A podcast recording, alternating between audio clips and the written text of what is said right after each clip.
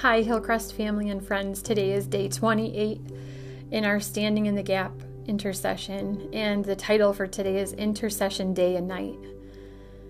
Luke 18 7 says, And will not God bring about justice for his chosen ones who cry out for him day and night? Will he keep putting them off?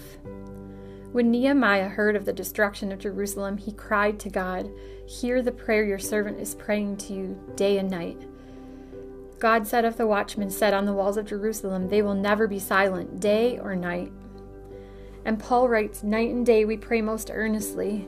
May he strengthen your hearts that you will be blameless and holy in the presence of God our Father. Is such prayer night and day really needed and really possible? Yes, when the heart is so entirely consumed by the desire that it cannot rest until this is fulfilled. When life is under the power of the heavenly blessing, then nothing can keep one from sacrificing everything to obtain it. When a child of God begins to get a real vision into the need of the church and of the world, a vision of the divine redemption which God has promised in the outpouring of love into our hearts, a vision of the power of true intercession to bring down the heavenly blessing, a vision of the honor of being allowed as intercessors to take part in that work he will regard it as the most heavenly thing on earth to act as intercessor and to cry day and night to God for revelation of his mighty power. Let us learn from David, who said, Zeal for your house consumes me.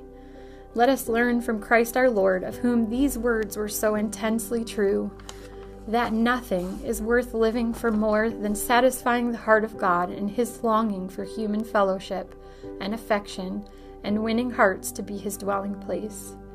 And we also will not give ourselves any rest until we have found place for the Mighty One in our hearts and yielded ourselves to the work of intercession for many whose desire for God is waning.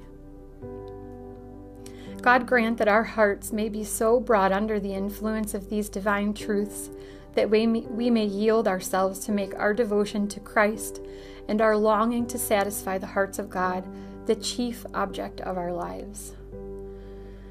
Lord Jesus, the great intercessor who finds it in all your glory, breath, we pray we pray you from our own spirit into our hearts for your name's sake. Amen.